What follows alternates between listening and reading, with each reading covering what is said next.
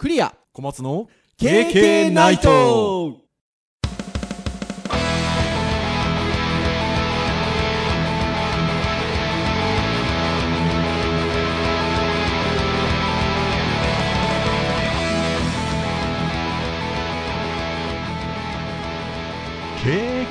ナイト。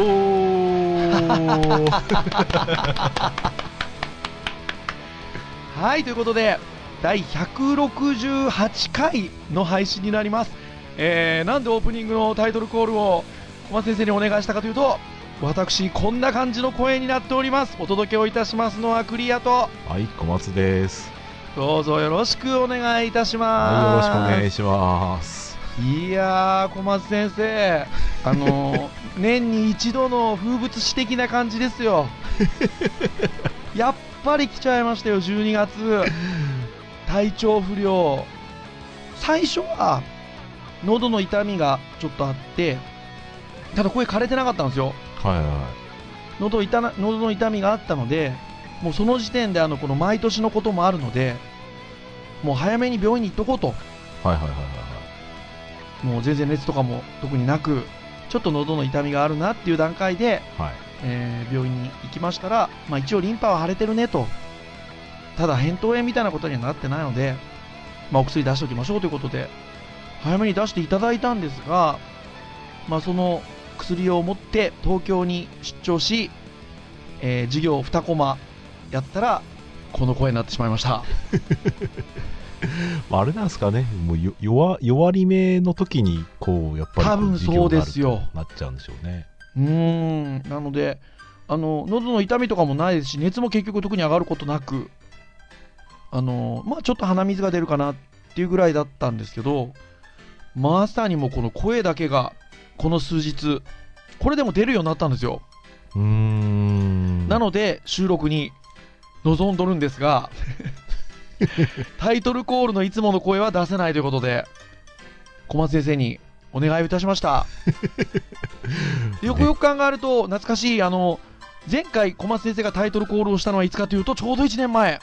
はい私がインフルエンザにふ伏せ伏せまして 小松先生に一人で配信をさせてしまったという回に小松先生多分タイトルコールをしていらっしゃると。ねまたかって感じでしたけどね。本当にちょうど1年前ですよね。そうですね。12月の第1週第1週の配信会ということでちょうど1年前。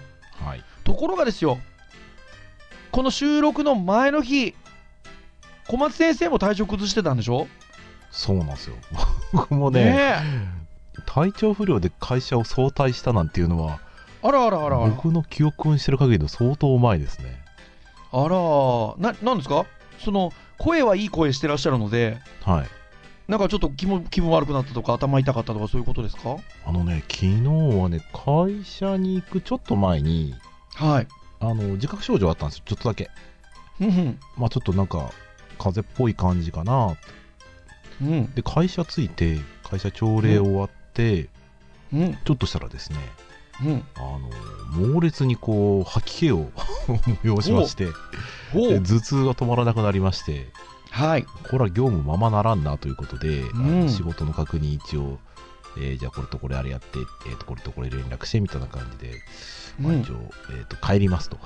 うん。この間あの休日出勤した代休でお休みしますというので手はい。続きだけしてですね、えーはい。帰りまして。はい。まあ実際ちょっとねあの、まあ、戻したらちょっと治るかなと思ってあの、うん。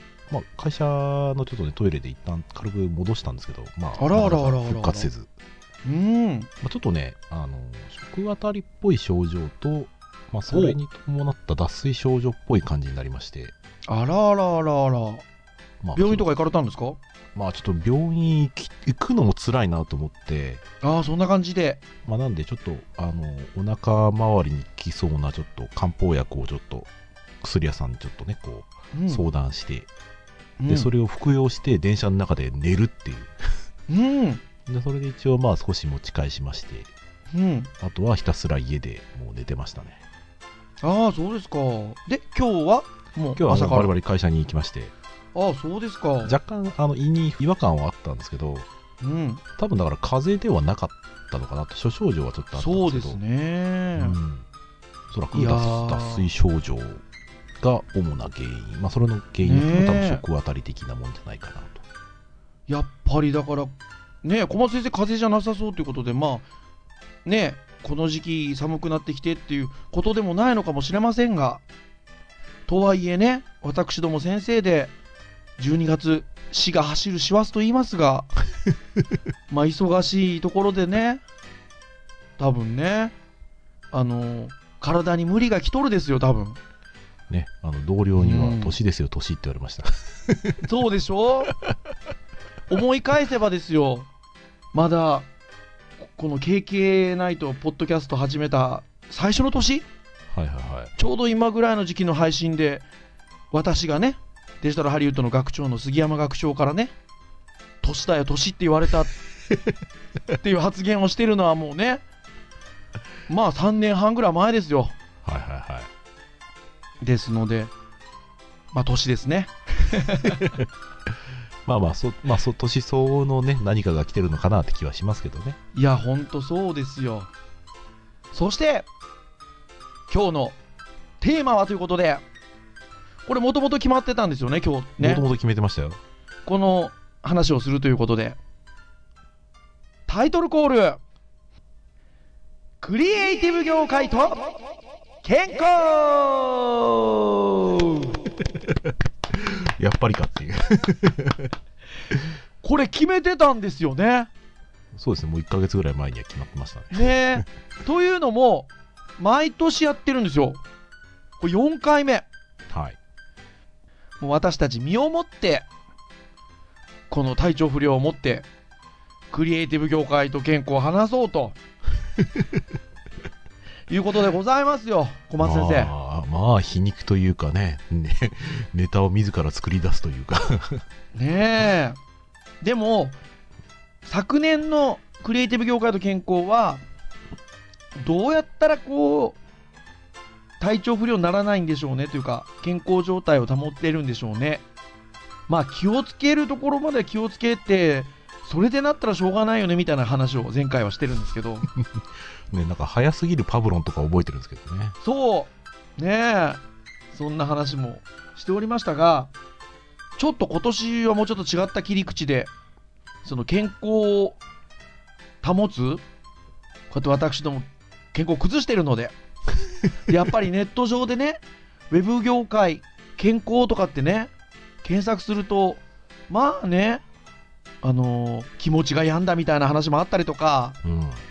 体調だけじゃなくてねあのいわゆるこう風邪だなんだっていう体的なことだけじゃなくて精神的なことも含め体調悪くなったみたいな話もあるわけですよはい。でもじゃあウェブ業界クリエイティブ業界があのそこら中がそんな感じかっていうとそうじゃないわけじゃないですかうん。あの多分何か違いがあるわけですよ うん私どものようにこう毎年毎年こう冬になったら体調を崩しているこの原因は何なのか？突き詰めたらありましたよ一つ。それは私どもが標語にしているものとも関係しておりますよ。私ども早い頃から徹夜は推奨しませんということを言ってきました。言ってきましたね。これ小松先生健康には睡眠が大事らしいですよまあまあまあ、そうですね。あの知ってましたけど、でもねまあそうですね。まあ分かりきったことなんですけど、でも改めて、健康とはっていうことをちょっとね、あの見ていくと、睡眠っていうワードが結構出てくるんですよね。うん。で、先ほど小松先生、昨日体調不良されたことをどうやってじゃあ解決したかというと、い寝たと。ひたすら寝ましたね。寝たら治ったと。まあ、今回症状的に、あの、そこら辺は回復しましたね。はいねえ。でもやっぱり、それが大事なのかなと。まあ私、常々ですね、奥さんから、寝ろと。まあまあ、しょっちゅう言われてるんですけど、うん。まあでもそれがやっぱでも本当、結局は大事なのかなっていう気がしますね。うん。であの、うん。で、あるページを小松先生がちょっと僕に紹介をしてくださって、これあの日刊スポーツの11月27日の記事。これは日刊スポーツで連載されてるんですかね？うんなんかそうなんですかね。ね。それをあのサイト上に掲載してくれてるのかな？はい。あのーまああの KK の公式サイトには今日ご紹介をするサイトなどはリンクを紹介しますので、えーまあ、そちらから辿っていただければと思いますが、まあ、今から言うページのタイトルのキーワードなどでも見ていただけるかと思います、えー日刊スポーツの11月27日の記事で疲労回復妨げる睡眠負債というね、えーこれは塩田剛太郎さんとおっしゃる方でしょうかの健康連載ということで、えー読んで聞くストレスオフ処方箋6ですね、えーストレスオフ処方箋第6回ということでしょうかね。記事が上がっております。で、えーまあ記事はね皆さんあの読んでいただきたいんですけどあの睡眠負債というねのタイトルにもなってるこの言葉、皆さんどうですかね？聞いたことあるのかないのか？うん、なんか聞いたことあるような気はするんだけどそれ何ですかって言われたら僕説明できなかったですねこれ。うん。だってこのページのその冒頭の文章で見るとこの睡眠負債なんと昨年の流行語らしいですよ。それは俺知らなかったですよ。ねえ僕も知らなかったですけど。だからね意外と聞いたことあるっていう方もいらっしゃるんじゃなかろうかなというふうに思いますが、まあ、この、えーページの記事ちょっとピックアップすると、えー6時間未満の睡眠時間の割合が全体の4割近い日本人。という、まあ、結果があって、はいえーその睡眠不足の積み重ねがいわゆる睡眠負債ということらしいですね。うん。寝だめでは解消できないと。うんいうことみたいで、まあでも聞いたことあったのかな、どうかな、僕もね、そんな感じだったので、今度、ウィキペディアを見てみたんですよね。はいそうしますと、えーウィキペディアに、まあ、この言葉の意味というのはもう少しあの詳しく書いてありまして、えーまあ、日々の借、えー睡眠不足が借金のように積み重なると。そして、先ほど冒頭にも言った通り、心身に悪影響を及ぼすと。うん心にも体にも悪影響を及ぼすということですよね。わずかな睡眠不足が積み重なり、債務超過の状態に陥ると生活や仕事の質が低下するだけではなく、うつ病がん認知症。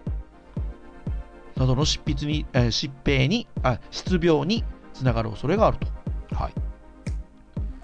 ね、で先ほどのページにも先ほどのページにもあった通り日本人のおよそ4割が睡眠時間6時間未満。ということなんですけどこの後にびっくりすること書いてありますよこれ。2003年にペンシルバニア大学が行った研究でいうと6時間睡眠を2週間続けた被験者グループの脳の働きは2晩徹夜したグループと同程度まで低下している。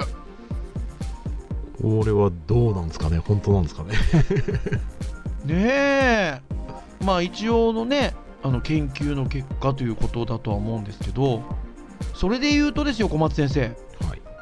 僕6時間睡眠できてないです毎日。うん11月は割とつそうですね。ずっとこんな感じでしたね。それで言うと2週間続けたってことでしょ？はい、まあ僕6時間寝れてないですよ多分。うん、すると2晩徹夜した状態と同じですよ脳が。ねえ若い頃二晩徹夜したことありますけどあの時のそこまで落ちたかなっていう感じはするんですけどね。ねえ。は私どもはほら徹夜を推奨しませんって言ってますけどいはい。あの単にあの単にこう物理的現象としての徹夜をしないっていうことじゃダメなわけですよ。そうですね。これで言うと。はい。6時間以上寝ないといけないわけですよ。毎日。うーん。そうですね。前のやつはどっちかっていうとこうリズムだったりとかね次の日の影響だったりそのやっぱり毎日同じ睡眠をとったりとかするのに比べるとやっぱりパフォーマンスが悪いよねっていう、うん。割とそっち側に近かったんですけどもうん。うこれだと1日じゃあやったところでっていう感じは、ね結局ね。徹夜してるのと変わんないぐらい 出てないんじゃ意味がないですからね。うん。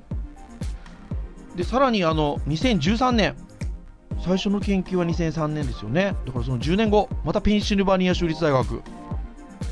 今度30日の被験者に行った13泊の睡眠実験。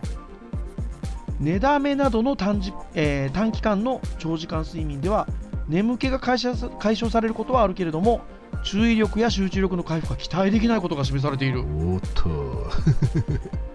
ですよ。まああとはね、メラトニン分泌のために朝の日光を浴びることと夜間のブルーライトを避けるということで、これで言うとですよ、夜な夜なね、パソコンやね、モバイルのね、ブルーライトを浴びながらね、睡眠時間を削ってね、お仕事をするようなクリエイティブ業界、ウェブ業界っていうのはですよ、確かにちょっとねあまり良い環境ではないなというところはあるかもしれないですよね。借金だらけですねねえでもねあのこれも冒頭に言いましたけどじゃああのそういうところばっかりかっていうとそうじゃないんですよ。いやちゃんと健全にこうね健康的にね楽しくねお仕事をしているあのフリフリーランスの方もいらっしゃれば会社の方もいらっしゃるじゃないですか。はいっていうことで言うとこの睡眠をどう管理していくかっていうのは大事じゃんじゃなかろうかと。うん。普段から奥さんにも言われてるんですけど、はい。やっぱ寝なきゃなと思いました。まあ僕も今日はがっつり寝てたらパフォーマンスが全然違いましたからね。ねえ。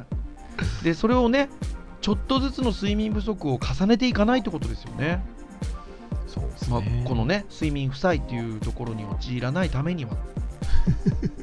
はですね。いで、まあ、こうやって言っている私や小松先生、まあ、睡眠不足な私たちがじゃあ特殊な状況なのかっていうことなんですよ。ほう。で言うと別の記事がありまして東洋経済オンラインの記事が、えーこれは今年のこれも11月11日ですね上がってるんですが日本が睡眠不足大国に転落した3つの事情という記事があります。これがなんと1970年代以降になると寝る時間がどんどん遅くなって2000年にはついに夜中の1時と。うん。出勤や登校などで起きる時間はおおむね固定されているため戦後から50年ほどで日本人の睡眠時間は1時間も減ってしまったと。これはでも8時間は寝なきゃは都市伝説と書いてありますねあそうなんですね。このこのページにはですね、はい。まあ、自分は7 8時間寝てるから大丈夫。毎晩よく眠れるし睡眠時間だけは確保してるから心配ないと胸を張る人がいますが実は危険だと。えー、働き働き盛りのビジネスパーソンで睡眠負債ゼロの人はほぼいませんと。えー、日本人の1日の平均睡眠時間は7時間42分ですって。あ一応でも超えてるんですね6時間。ね確かに8時間に近いですがこれはあくまで平均値だと、はい。まあ、睡眠時間個人差が大きいと。ああ大きそうですね。ん、まあ、誰もが8時間必要というわけではありません。6時間で十分な人もいれば9時間以上で眠らないと日中眠くなっているしまう人もいるうん。ということではあるんですがとはいえね睡眠不足大足ではある大国ではあると。うん他の国に比べてもというところではあるようですよ。で、その3つの事情ってね、書いてあるんですけどね、何なのかってことですよ。一つに、働きすぎですよ。一日の労働時間が増えているうん、そして、2番に、長すぎる通勤時間。長いそしてですね3番目に、長すぎるスマホ利用。ああ最近の話ですねはいですよね。この3つがあるために睡眠時間がどんどん減っていると。で、私がさっき言ったのは実はその後の文章でしたけど、まあそれらがあるために夜1時に寝る状況に今なってると。戦後50年でね、1時間ほど減ってると。まあそう考えると結構でかいですねうんだからででその後にごめんなさいさっき言った8時間寝なきゃ都市伝説で人によってもやっぱりさ違いはあるよっていう話ではあるんですよねうんなんですがまあ総じてそもそもの睡眠時間はやっぱり生活習慣が変わってきてて減ってきているので日本人全体が睡眠不足になっているということ自体はやっぱり言えることでそこをちゃんとしないといけないよねっていうことですよね。あの経済協力開発機構 OECD の加盟国の中で一番短いらしいです。もん日本が。やっぱり働くことにこうなんか美徳を感じちゃうところがあるのかもしれないですね。あるんでしょうね。通勤時間が長いっていうのはちょっとまああの東京にいた頃は確かに通勤時間長くて。で今福岡なので、まあ、福岡勤務の時にはあの自宅でお仕事をしながらあの東京に行く時には飛行機通勤してますけど。極端だななのでまあ長すぎる通勤時間というのは、まあ、そんなに今は感じないですけどどうなんでしょうね。僕東京の時は寝てましたけどね。とはいえそれも座れないと寝寝れないからやっぱり。うんそうですね。だしまあ横になって寝てるわけじゃないですからね。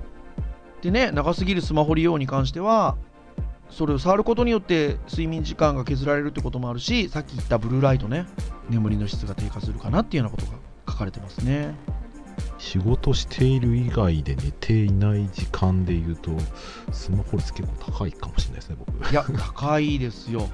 この時間は使わないとかって決めちゃわないと難しいのかもしれないですね。そしてですよそんなこうことをどうやって解消していこうかみたいなことも別の記事でまた上がっております。はい。あんあんですよ先生恋愛現役女子が知りたい情報を毎日更新してるアンアンウェブですよ。なかなか見なかったですけどね。ねえ。6時間睡眠は認知症の原因に脳疲労に良いものはということでこちらは、えっと、2018年12月1日の記事ということで、えーまあ、睡眠不足は良くないことだと分かっているのについつい夜更かしなんてありませんか？なんてね。で寝不足がつく続くと脳に疲労が溜まってしまうと。うんいうことですよ。でここでも書いてあります。寝なさすぎだよ日本人。でやっぱりあの同じ統計結果ということで日本の睡日本人の睡眠時間平均7時間43分っていうのは OECD に加盟する世界29カ国の中であこっちには韓国に次いで2番目に短いって書いてありますよ。おおまあまあそれでもかなりトップクラスですね。でやっぱりまあ睡眠負債がどんどん溜まると脳疲労状態に陥りますね。ということが書かれていますね。じゃあ脳疲労状態になっているかっていうことをチェックしましょうと。はいはいはい。チェックできるものがここに載ってます。はいはいはい。えーこれはでも見てもらいたいですね。そうですね。さすがにちょっとコンテンツなのでね。ね。12個のねあの質問があるのでそれでチェックを入れていただいて1個から3個の人当てはまる人は脳疲労レベルは低いと4個から7個以下の人は脳疲労レベルが中程度。8個以上の人は脳疲労レベル高と皆さんどれぐらい脳疲労状態になってるかっていうのをぜひねこのアンアンウェブのえウェブサイトでチェックされてみてください。恋愛現役女子もそうじゃない人も。先生ちなみにレベルはどれくらいですか？僕ですか？はい。いくつですかね？数えますよ今からじゃあ4つぐらいかな。お割と少ない。うん。意外と大丈夫ですよ。まあでも脳疲労レベル中ぐらいですか。うん。ギリギリ。小松先生どうですか？僕6個ぐらいありますね。あらそうですか。お疲れじゃないですか。脳疲労レベルちょっとね中ほどありますね。中ほどですね。でじゃあ脳疲労の解消方法は？ということでここには2つ挙げてあるのかな大きく。で1つはもうこれですよ。やっぱり睡眠。っていうことなんですけど睡眠の質を上げるためにおすすめすることっていうのが上がってるんですよね、ああなんかあのここにね。いい感じの記事ですね、はい。うん、でこれがあの先ほどのあのスマホのあれも含めて書いてあるのでこれちょっとお話しさせていただきましょうか、えーぬるめのお湯で10分以内の半身浴。うん寝る直前のお酒や喫煙をしない。寝る前60分はスマホなどの電子機器を扱わない。昼間に日光を浴びる。汗をかくくらいの運動をするということで。上がってますよ。なんですかねやっぱ副交感神経かなんかを高める効果をなんか狙うんですかねねえ。睡眠の質を上げることが脳のケアにとても重要ということですね。そしてもう一個は食事ということですよ。はいここに取り上げられている食事だけ挙げておくと青魚チョコレート赤ワイン大豆。ああ全部好きですね。僕も全部好きですね。チョコレートなんて夜な夜な食べてますんで。まあいいいい成分とねあの良くない部分が両方あるかもしれませんそうですね。チョコレートあれなんですかね。あの興奮しないですかね。大丈夫ですかね。ああ多少あるかもしれないですよねということで、まあ、人生100年時代ってね言われてますけど本当にね健康に長生きすることそのために睡眠を見直しませんかというあの締めになっておりますがこれはやっぱり睡眠ですよ健康。なんすかね自覚症状ないわけじゃないんだけど、なかなかこう劇的にその悪くならないがゆえにこうついついやってしまう感じはありますよね。いや本当そうですね。あとは日々仕事が忙しいとその夜の時間にプライベートなことをやっぱしちゃいたいじゃないですか。まあそうですね。ね。そうするとどうしても寝不足みたいなことに、ね、なりがちですよね。若いうちはそれでもねまだ体力があるんでね多少耐えられるんでしょうけどね、なんすかね。中中年になってから思うのはやっぱ寝るのにも体力いるなって感じも。ああわかります。なんだろうな。朝早く起きることに昔は結構こう辛かったんですけどはい。今は夜起きていること自体が辛くなって朝起きること自体はうん。言うほど辛くないんですよ。あなんかね鈍くなってるのかその寝る体力が落ちてるのかわかんないですけど。うんうん。まあそういうところもちょっとあるかもしれないですね。そうですね。生活習慣っていうのもそんなにね劇的にね変えることはもちろんできないとは思うんですけどでも今ねいくつか取り上げたものだったりとかそういったようなところ、まあ、少しずつでもねなんかやっていくとちょっとだいぶ違うかもしれないですね。ね。割とこう、うん寝ないで頑張っちゃおうっていうところはあるかもしれないけど、うんなかなかこう続けちゃうとよろしくなさそうですね。ね。寝る前60分間はもう本当にスマホを含め電子機器は触んないってもう決めちゃうとかね。それをこう とりあえず1ヶ月ぐらいは続けてみようかとかね。頑張ってね。とかまあ1個だけなんかやってみるとかねだけでもだいぶ違ってくるかもしれないですよね睡眠の質がね。うんでね。それでなんか自分で実感ができるとじゃあその続けてみようかっていう気持ちになるかもしれないしうん。なんかそういうことでもいいのかもしれないですね。ってなところでガラガラの声でね 続けてるのもあれなんで以上としたいと思いますが。はい。はい。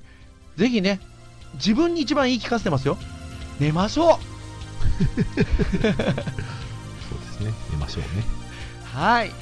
というところで、えー KK ナイトは、えー毎週木曜日に配信をいたしております、えー公式サイトアクセスをしていただけますと、えーもうプレイヤーがサイト上にありますので直接聞いていただけますと、まあ、ただし、えー iTunes ストアなどの購読登録サービスで、えー購読登録していただくと端末に自動的にダウンロードされますので、えーお好きなタイミングで聞いていただけるということでぜひお好きなタイミングでね十分に睡眠をとってね 聞いていただければと思います。まあ我々はい。も心地よい声で寝ていただいてもいいと思いますよ。あそうですね。本当そうですね。それもありますね。ちょっと今日の僕のこの声は心地よくないかもしれません。はい。はいということで以上といたしましょうかね。はい、お送りをいたしましたのはクリアと。お松でした。それでは次回169回の配信でお会いいたしましょう。皆さんさようなら。さよなら。おやすみなさい